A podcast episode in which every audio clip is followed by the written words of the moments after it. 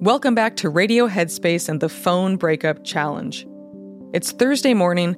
I'm Catherine Price, author of How to Break Up with Your Phone and founder of ScreenLifeBalance.com, and I am thrilled that you're here. Today, we'll be making some simple changes that will help you protect and improve two of the most important things in life your relationships and your sleep. Let's start with relationships. So, for the rest of this breakup, I'd like you to make a point to put your phone away when you're with other people, including your children if you have them. I would also like you to create several no phone zones in your home, into which smartphones are not allowed. Creating these spaces ahead of time is also a great way to avoid arguments.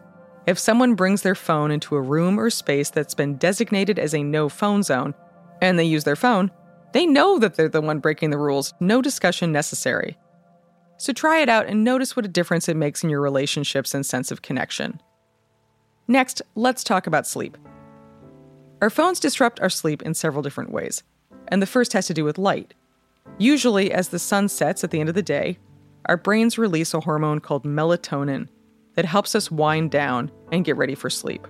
When we expose our brains to light right before bedtime, it suppresses the release of melatonin and disrupts this process. So, if you want to sleep better, I suggest that you begin by evaluating how you use technology in your bedroom. Start by getting an alarm clock that is not your phone.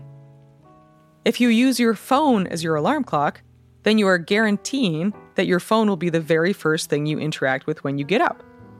Next, set a bedtime for your phone that is at least 30 minutes before your own. I recommend aiming for an hour. This will give your body a chance to recover from the light of your screen and the stimulation of whatever content you were looking at and make it easier to fall asleep.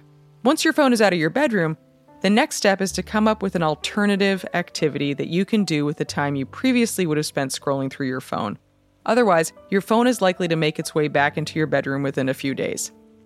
So take a moment to brainstorm some nourishing or relaxing activities you could do to wind down, such as taking a bath or meditating. I also recommend that you put something on your bedside table in the spot where you're used to keep your phone, such as a journal, a book, a magazine, or a craft project. That way, when you reach for your phone on autopilot, you'll encounter a reminder of the new habit that you are trying to establish. So try these changes and notice what a difference it makes in your interactions and your sleep. Tomorrow is actually the last day of our phone breakup challenge, and we'll be talking about ways to make some of your new habits stick. Plus, we'll discuss a radical exercise you can try this weekend that might well change your life. See you then.